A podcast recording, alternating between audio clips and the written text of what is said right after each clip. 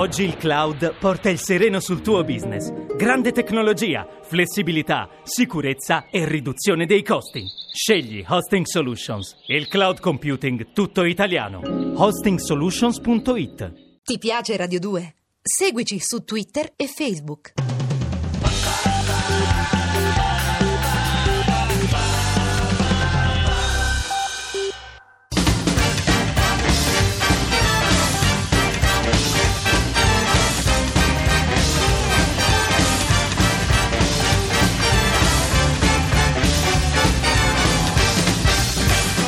Dirty Boogie, il grande romanzo del rock. Roy Orbison e la solitudine del rock and roll di John Vignola.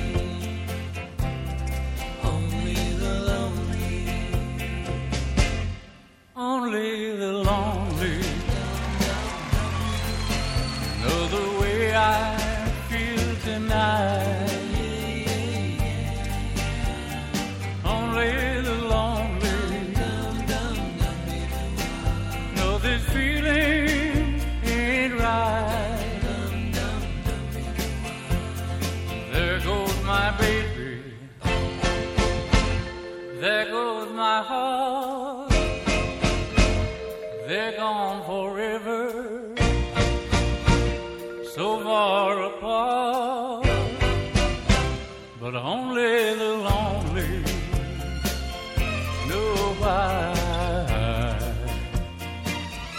I cry.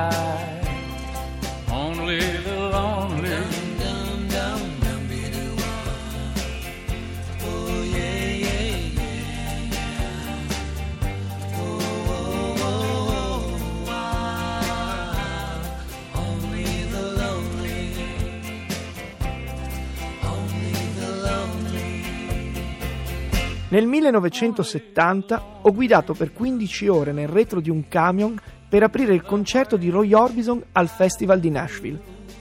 Era estate, avevo 20 anni e Orbison sbucò con un paio di occhiali neri, un vestito nero, scarpe nere, suonando canzoni tristissime.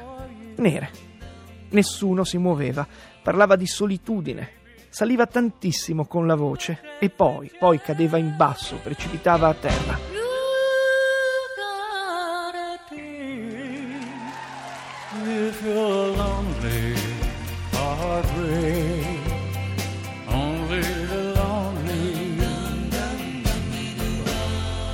A un certo momento uno del pubblico urlò Roy, tu sei la voce della solitudine. E lui, senza muoversi, annuì. Questo è il racconto di Bruce Springsteen che anni dopo scrisse Thunder Road pensando proprio a quel concerto, suonato quasi solo per i disperati.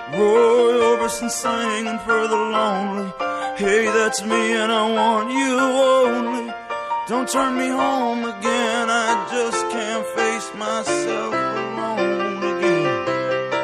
Roy Kelton Orbison è stato per molti la voce della solitudine, della sconfitta, nello stesso momento in cui il rock and roll rappresentava la voce della rivincita, della forza della musica che stava rivoluzionando gli Stati Uniti negli anni 50.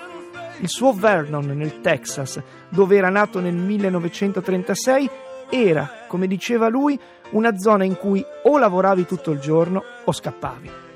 La sua fuga arrivò fino a Memphis, dove la Sun Records di Sam Phillips stava mettendo sotto contratto giovani che si chiamavano Elvis Presley, Carl Perkins, Jerry Lee Lewis, Johnny Cash. Fu Cash a insistere con Phillips perché Roy Orbison con i suoi Teen Kings incidesse Ubi Dubi e fu Cash a suggerirgli di scegliersi un solo colore, ma che sia indimenticabile, il nero, ovviamente. Hey, baby, jump over here when you do the ooby dooby. I just gotta be near ooby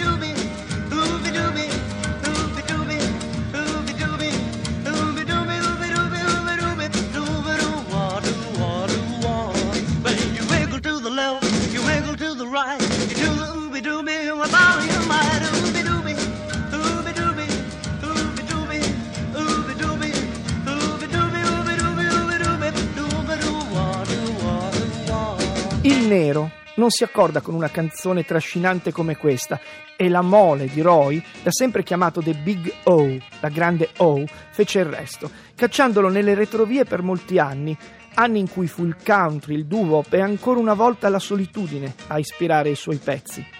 Se si esclude una luminosa parentesi, quella di O Pretty Woman, la galleria umana di Orbison raccoglie personaggi spaventati dalla vita, immersi nei sogni che sono l'unico rifugio a una realtà che ti percuote se sei troppo sensibile. Sono i primissimi anni 60, il momento in cui il sogno del rock and roll americano si trasferisce altrove, soprattutto a Londra e a Liverpool. Come Buddy Holly, anche lui occhialuto, Orbison sarà fra i maggiori ispiratori della cosiddetta British Invasion, cappeggiata dai Beatles.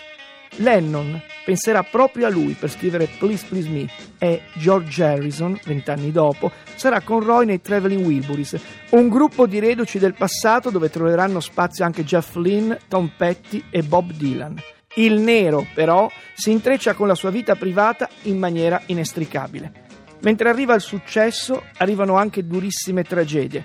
Un incidente si porta via la moglie, un incendio due figli. Lui rimane, ancora una volta, solo.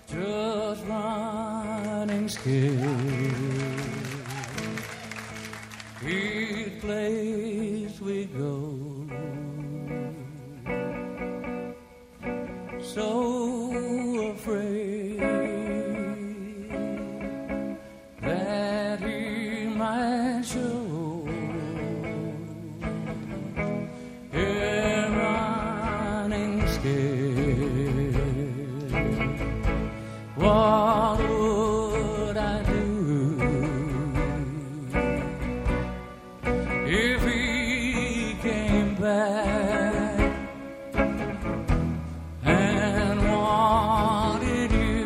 Riemergere è una questione di fiato.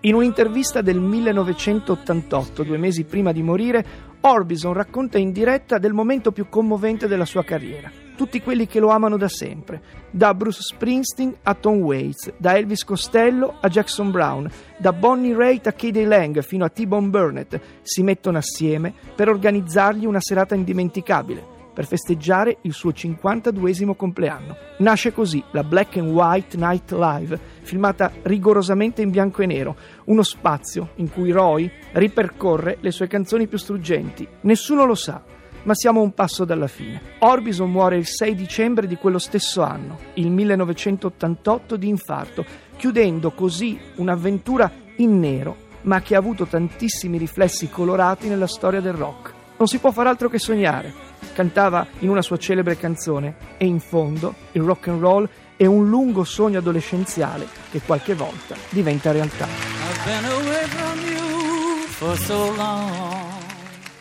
Still, every time I think of us, I get blue. But all I can do is dream you.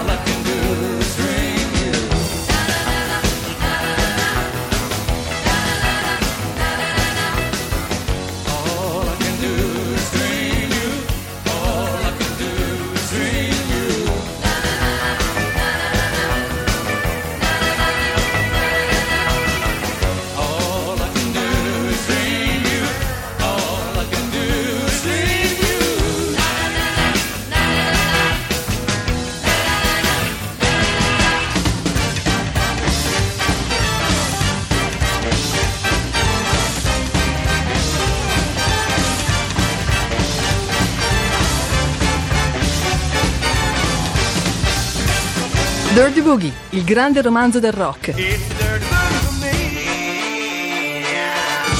Ti piace Radio 2? Seguici su Twitter e Facebook.